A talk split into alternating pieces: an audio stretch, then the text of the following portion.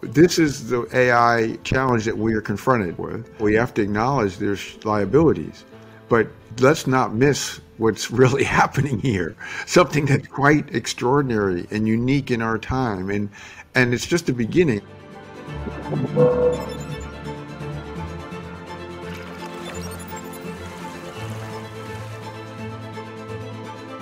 Google releases Bard, Pausing its AI competitor in the developments race isn't to enough. make Generative AI It's AI a makes headway for in that. AI treat mental illness.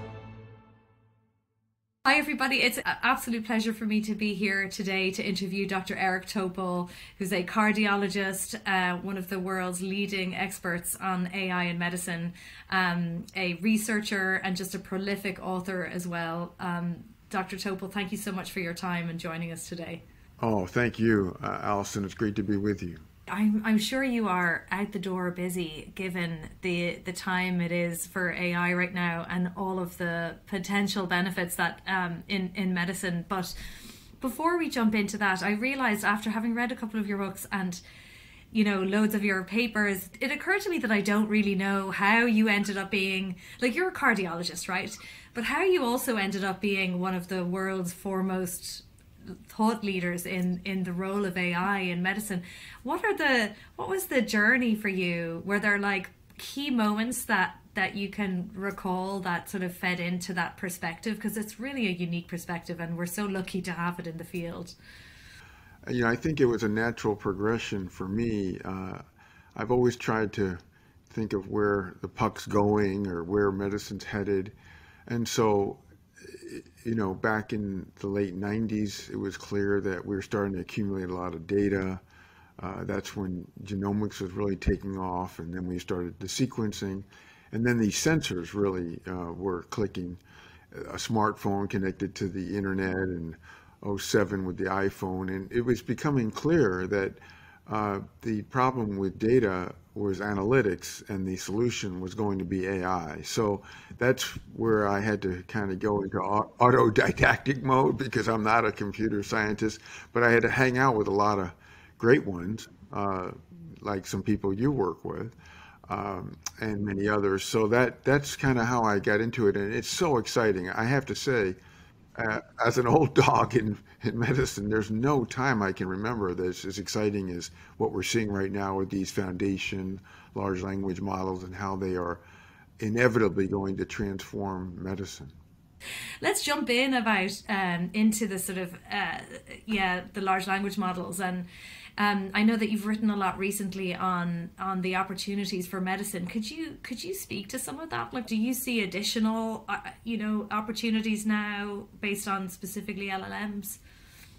Yes, um, I think what's happened now with these large language or foundation models, generative AI, whatever you want to call it, is uh, we gone from this narrow AI, unimodal, where basically, you know, the, the charge was just help me with one type of data. Um, and now we are into multimodal, particularly with the, the GPT-4, uh, which has really been the first one to cross that line.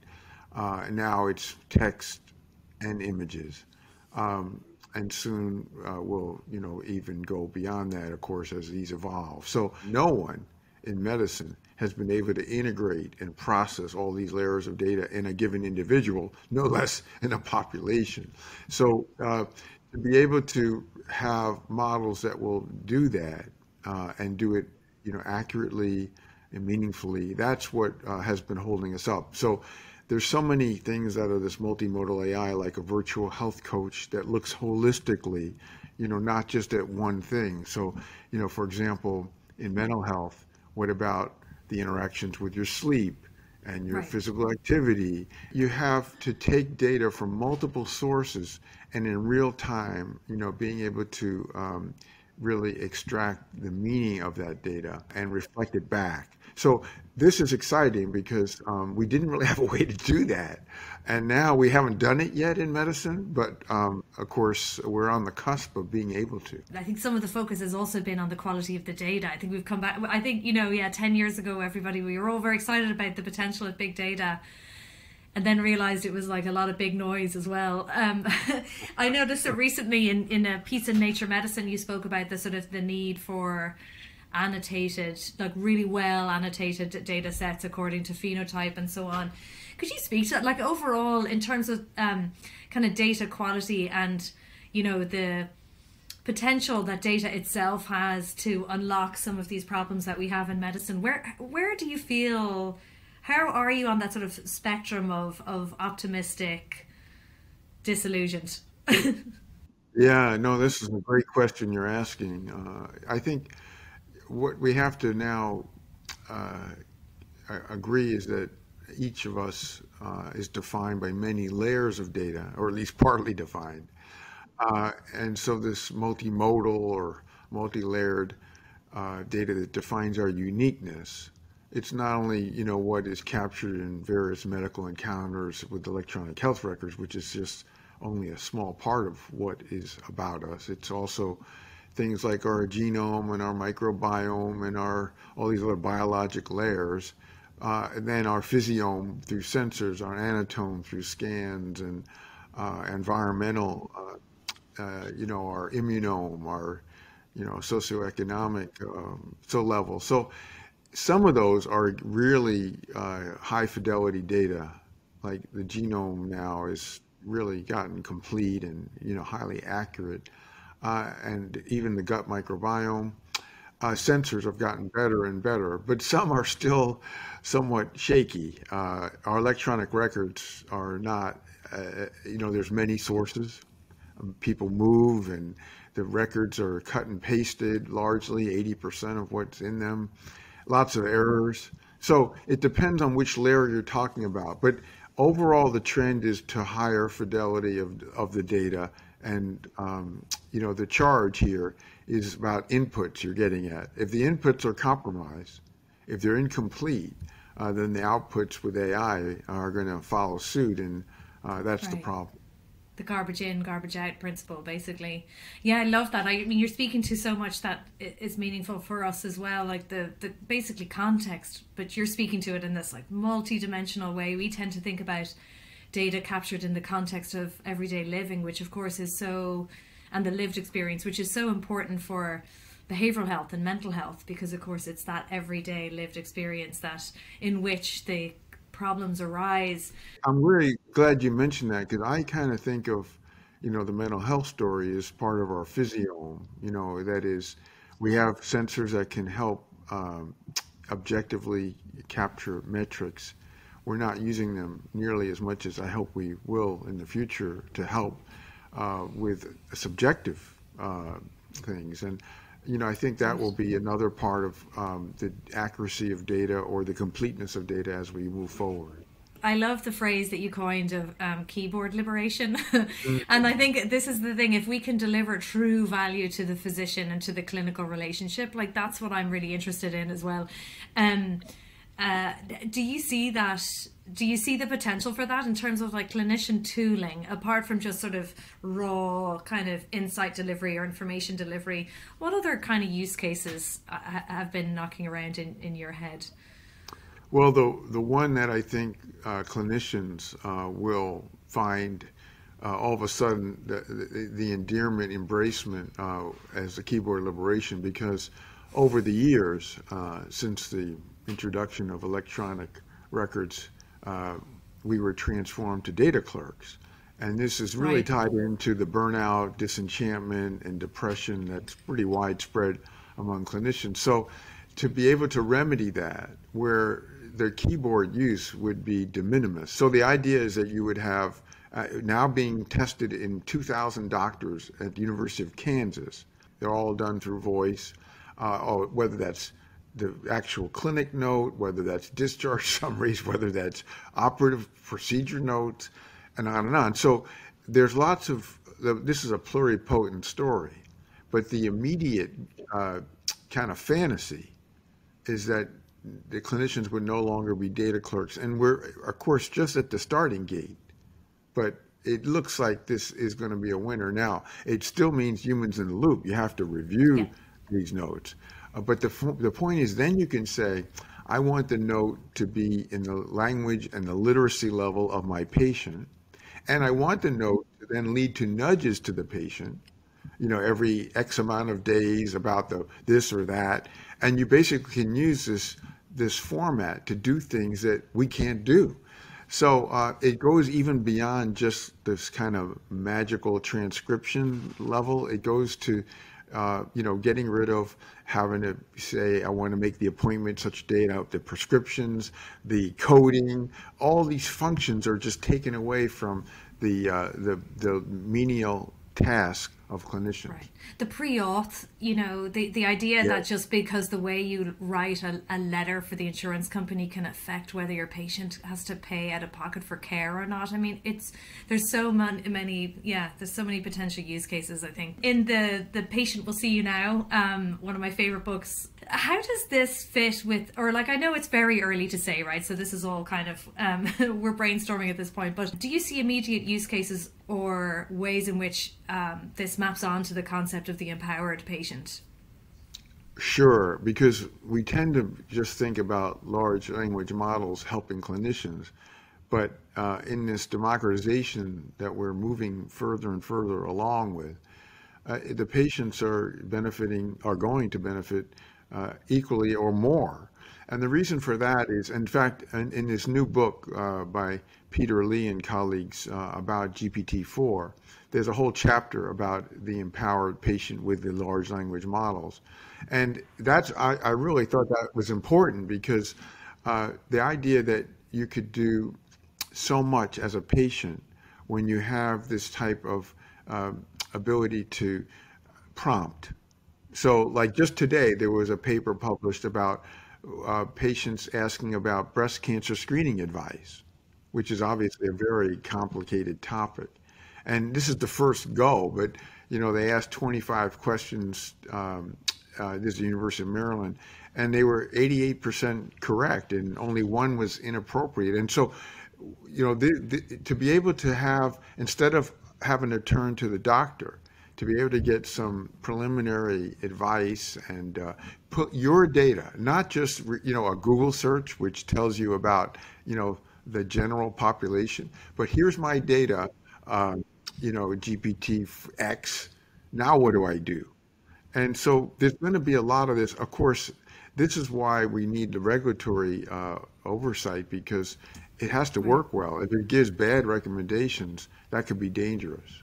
Right, and I I feel, and I've written about this too. I just I feel like one of those dangers is undermining the public confidence because of one or two sort of ill-informed design decisions that you know a couple of players have done so i come back to you know yeah we have to acknowledge there's liabilities but let's not miss what's really happening here something that's quite extraordinary and unique in our time and and it's just the beginning i think most people you know i recently wrote a piece about gptx just because we went from ChatGPT in November 30th to GPT-4 released March 14th. You know, right. this is extraordinary. It's so hyper accelerated. Does Moore's law and even even apply anymore? I think we've we're well, so beyond Moore's law at this point. yeah, this this is a new law. This is like yeah. you know it, that was uh, every eighteen months. This is like something happening every few weeks. No, this is crazy stuff. Uh, but it just means it's going to get better, and we're going to start to weed out the hallucinatory behavior to some extent. It'll never get perfect. And there's still the amplification of bias and lack of fairness and privacy issues that take to another level, of course. So, you know, this is the AI uh, challenge that we are confronted. Just remarkable data ability to analyze, process data, but acknowledging that we don't want to rely ever on machines 100%. What I'm hearing is very much like this is a tool and it's going to have limitations, it's going to have benefits, but actually it's a very powerful tool that we owe it to ourselves, the world, and you know the potential benefit in industry to really lean into to the benefit and maximize those. So, as a tech optimist, do you see any places where you think that we should not tread with this, with LLM technology or AI more broadly? Oh, yes. I mean, I think there are concerns that are very legitimate about, um, you know, the idea that we could make misinformation, disinformation in general much worse, uh, and all the you know, kind of whatever we thought about deep fakes and um, and GANs we could take to a whole new order of uh, how. So I think th- this is a big problem. Is the, the we've already seen, particularly in the last few years with the pandemic, the blurring of truth and uh, you know, fact-free, uh, and and a, a, movement towards uh, mis and disinformation. And my biggest worry is that uh, we could see that at a, another a new scale. Uh, you know, where um, we've already seen the beginnings of that. The, the large language models misused uh, and I'm worried about that, how it could certainly make things considerably worse. And it's not, we're not in a good state right now um, about right. that. And, and, that's, to me, yeah. perhaps the number one concern about how this could go um, in downside. I was recently sent, uh, somebody sent me a, a message that was a screenshot of the front cover of the Daily Mail from it was actually from like 1995 or something pretty late into the 90s that said it's official the internet is a fad. And like so I think I think it's really interesting. I think the way people talk about AI now is the way that people talked about the internet in the 90s it's the best thing ever. It's you know it's so dangerous. And and in fact it's been a tool that has been both of those things. What do you think um, the media is getting right about LLMs. Like, how do you how do you see that conversation un- unfolding? Has it been helpful, balanced, unhelpful? Yeah, it's interesting because uh, there's some that are feeding the pure hype, and some that are you know feeding this you know six month moratorium, which is never going to happen, and you know taking a very harsh stance. You don't hear, okay, here's how we're going to take this across the goal line and that's where we should be putting our efforts, not just, you know, coming up with the design, but also, you know, executing the work because that's the missing link right now. We got something so powerful, so pluripotent, but you have to prove it. On the clinician side, it has to be very compelling because a lot of physicians and, and nurses and pharmacists and all the professionals, they're very leery about this stuff not just because they think it's a job threat, which I think most hopefully realize it's not a job threat, but more that, you know, the harm potential is there. Yeah. So we have to have compelling evidence that can come from randomized trials, it can come from really well done, rigorous prospective work. But that's what's needed now is to, even whatever tool we have to work with, get that compelling evidence base out there so that people start to get comfort in becoming, uh, you know, a new standard of care. Yeah, that's right. I've, I we found we did a survey a few years ago, just sort of testing the general population, the general public's acceptance of kind of digital therapeutics and the field in general, and and we found that people are actually very discerning. So they are d- definitely optimistic and eager to adopt these tools if there is the evidence to support them. And I think that's a very good thing. Because again, I, I do worry about the undermining of public confidence where, you know, if you have, where you have a lack of regulation actually, and, and it creates, a, and you also have a great need, it creates a big vacuum that gets filled with some, in some cases, just a lot of noise. Um, everybody's the same claims, everybody's saying the same thing. And over time, in the absence of data, it, it risks undermining confidence. And um, your point is is a really important one because if we have a fiasco because of right. premature adoption or whatever, uh, it could really hurt the field. It could hurt the progress. You know, it, it, it could get stigmatized. So that's why. That's right. Hopefully, we all work together to you know usher this in properly. And you mentioned in your in your Nature Medicine piece, you had a sort of call to action for technologists and clinicians to come together and to partner, which is something I really believe in as well. Like I think as a you know as clinicians, we also can't just bury our head in the sand, and also you want to be at the table with the clinicians developing the technologies. Are there folks that you see doing this well right now? Well, it's just so happening so quickly. Um, no, I think a lot of a lot of groups are are trying to, you know, get first mover advantage. Um, you know, we have a paper in Nature about foundation models in medicine, and we like to think that we're you know, coming up with really good ideas. Uh, the group at Harvard, led by Zak Kohane, is certainly you know one of the leading groups in the U.S. But there's other groups like uh, Pearse Keane and his colleagues at Moorfields in the UK. uh, which are doing some amazing things, uh, starting with the retina, but also widening that out to the whole body, the gateway, and that's a that's a, a good example of this um, whole idea of foundation models uh, based on you know you start with one the, the, retinal photo and then you you basically start to expand uh, understanding a, a, a, person and their risk for various conditions so um, I think what we're what we're seeing is you know gr- different groups around the world. Those are just a few uh, that are really um, very thoughtful, uh, that are waiting to take these tools, which, uh, as you as you've already uh, pointed out, um, are just going to keep getting better, to apply them to prove that uh, this is truly transformative. Which I believe, uh, if there ever was something that fulfilled that descriptor, this is it they, there's doing the work and then there's helping people more broadly understand the work in in the appropriate context um, and i mean i think you've actually done an incredibly amazing job at that with through your writing I'm actually a burning question i have is how you have any time for anything else but that's we can leave that to the end of the interview so we have to find the ways to get to people so that they are receptive and eager to learn.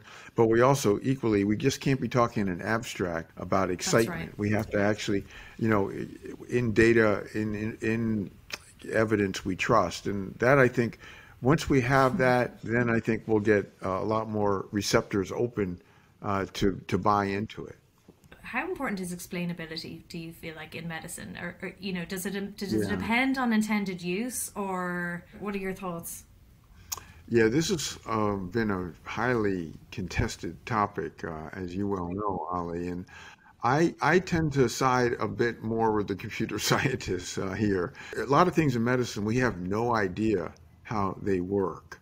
I mean, like electroconvulsive therapy for very severe depression. Who knows how that works? But we use it, and we use anesthesia uh, for. We have no idea how these agents actually work, and lots of things in medicine. So, how can we hold machines to a different standard um, if the validation is really solid, compelling, uh, and even if we can't fully explain it? Now, at the same time we're getting much better to deconstruct models, you know, reverse engineer to find out, you know, the saliency maps and the features that drive their success or their accuracy. So I think we're going to get to a, a kind of a steady state where hopefully we'll get validation and we'll also get some explainability. But this also carries through to the large language models because, you know, some people are saying, well, is this really artificial general intelligence?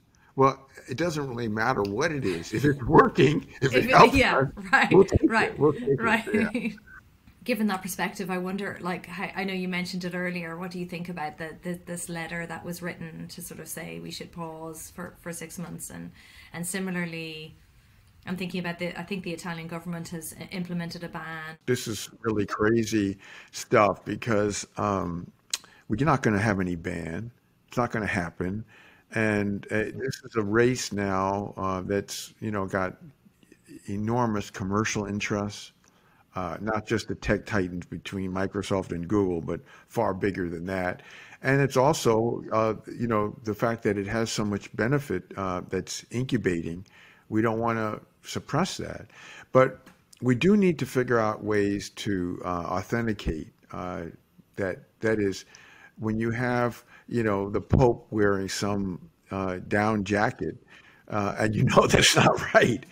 There should be an, an immediate signal that this is fake, uh, and uh, we you know we we haven't done that yet. That is to basically use AI to determine the whether something's genuine. Uh, and that's something we have to work on. But no, this it's really uh, the idea that we could somehow put this on ice for six months or a year indefinitely it's absurd. It's never going to happen. So you know it might it might sound good to certain people that are worried and i'm worried too.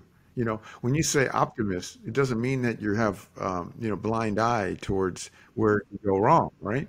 And so um, i'm hoping that uh, we'll have efforts to use you know, the, the funny thing about AI scientists is they think that every problem with AI solution uses AI, but it doesn't necessarily true. But maybe here that is uh, what's genuine, what is Yeah. actually done properly, what is uh, basically fabricated. We've got to have a handle on that. I absolutely agree. And it was really interesting in the pandemic. One of the lessons for me, at least, was how quickly things can change if you have political will. Um, you know, so what is the role of government here? Is it is it is it regulation? We don't prevent the uh, progress, but we have guardrails. Um, and I think that coming up with that right balance, we haven't done that yet. E- Even with AI being narrow and unimodal, we still haven't figured out how to uh, exploit the autodidactic function. You know, the algorithms Yes. were frozen. The day they get approved, if you could let them loose and just keep getting better and better, but the way we've handled, you know, unimodal uh, AI, like for example, radiology scans, it's really hurt the power. We've diminished the, the, the, the remarkable power. So we haven't yet found that balance, uh, Ali. That is, we, we haven't figured out how to do it. Eroding the model over time ultimately is in is, is not in patients' best interest. Right, So, right. Eric, you must have a front seat here. What's going on? Why haven't we been able to figure out how to regulate sensibly? Well, yeah, this is, it gives me fits just because um, we haven't really yet figured out how to derive maximal benefit you know, and, and minimize risk. I'm hoping that the lessons we've learned so far with largely images, which has been the sweet spot for, for medicine now for you know the last uh, few years, that um, that the shortcomings will not repeat itself. That we we will take advantage of that. The more uh, data that goes into models, the more tokens, uh, the better parameters, and uh, also that we acknowledge that um, this is not a this is dynamic. That, You know that Yeah. that you can't just approve, you know, a uh, GPTX that day and then not let any further inputs be incorporated. So I'm I do hope that we'll we'll figure this out. Regulatory bodies throughout the world tend to be very conservative, and they they are aware of the power, and they are more afraid of it. We have to come up with the right balance, and we haven't gotten there yet. Right. I've heard that uh, people argue that it it actually comes back to the Hippocratic Oath that the do no harm is has has sort of created the environment such that we're so afraid of harm. Whereas if if the Hippocratic Oath could have been more like do good, you know, that Yeah, it, it was actually more it's more suited for our modern you know modern times and modern medicine. And now we're sort of in this place where we're, we're really stuck. Um, because yeah and it's uh, so I, I do the overall i think position of like the the net benefit to the patient is the correct one um but you know it just seems to uh, we seem to over anchor on the this like large fear of any risk whatsoever whereas the truth is that lots of human delivered services are associated i mean they are all associated with risk because we are humans and humans are human I'm so glad you mentioned that. Um, there is a lot of unintended harm that's done in the human to human connects. Uh, and so if we were to come up with a new oath, it would be maximize net benefit, you know, and yes um, because you're get fixating on harm is what holds us back. Um, there is no such thing as a, uh, a any intervention, medication, device, diagnostic test that's 100% foolproof. So uh, acknowledging that, so that we don't we're not stymied and don't hold back from the progress that lies ahead. That's really important. I, I totally agree, and it you know it, it's a balanced approach. It's the it's the only way to move forward with, yeah, with actual balance rather than polarization. Um, because I feel you know I think when you're involved in creating something that is relatively new or uses new technology, if there is sort of one place where it doesn't work in this completely optimized way, it's sort of held up as, aha, you see, there you go, evidence Yeah. of harm. um, and Exactly. and it's just so overall, it's so damaging when you look at the the overall sort of picture and the overall potential, and actually, you know, actual realized benefit as well. Coming to the end, we always ask everybody that we interview as well this one question: that if if you could change anything in the way that healthcare is delivered today, what would it be? And I'm going to suggest that you would probably say everything, but or a lot of it. yeah, yeah. But if you had to choose Uh, the number one, It depends on what time frame you're asking. oh, so, like brilliant! right Love now, this. break it I, down for us. I would say, you know, just liberate the damn keyboards and get the gift of time for patients and patient doctor relations to be restored. But if you say, what do I want in five years? I want to get rid of hospital rooms, you know, and only hospitals become, you know, the place where you ICU and emergency rooms, operating rooms. But the regular hospital room has become obsolete in the next five to 10 years because we have the ability to to do that and we should be doing it so you know it kind of right now there's a, an immediate thing i'd want to see which is let's get gift of time let's get patient autonomy going uh, that you know the, the ability for doctorless screening of all the common conditions that are not life threatening uh, skin lesions and cancer and urinary tract infections and ear infections in children and the list goes on and on. Let's get this stuff where and and you know obviously that extends to mental health as well to support people. But um, i do think it's you know the power uh, and the willingness to, to validate things uh, as we get more and more bold and, and capable over time. So the answer to the question for me is, it's just a matter of time. I love that dimension of time. That is incredible. I, I, I, I completely agree with you as well. We often talk about how the, the sort of the architecture of clinical services and, and therapy in general actually accidentally, not intentionally, but often inadvertently undermines the patient's ability to engage in a therapeutic process.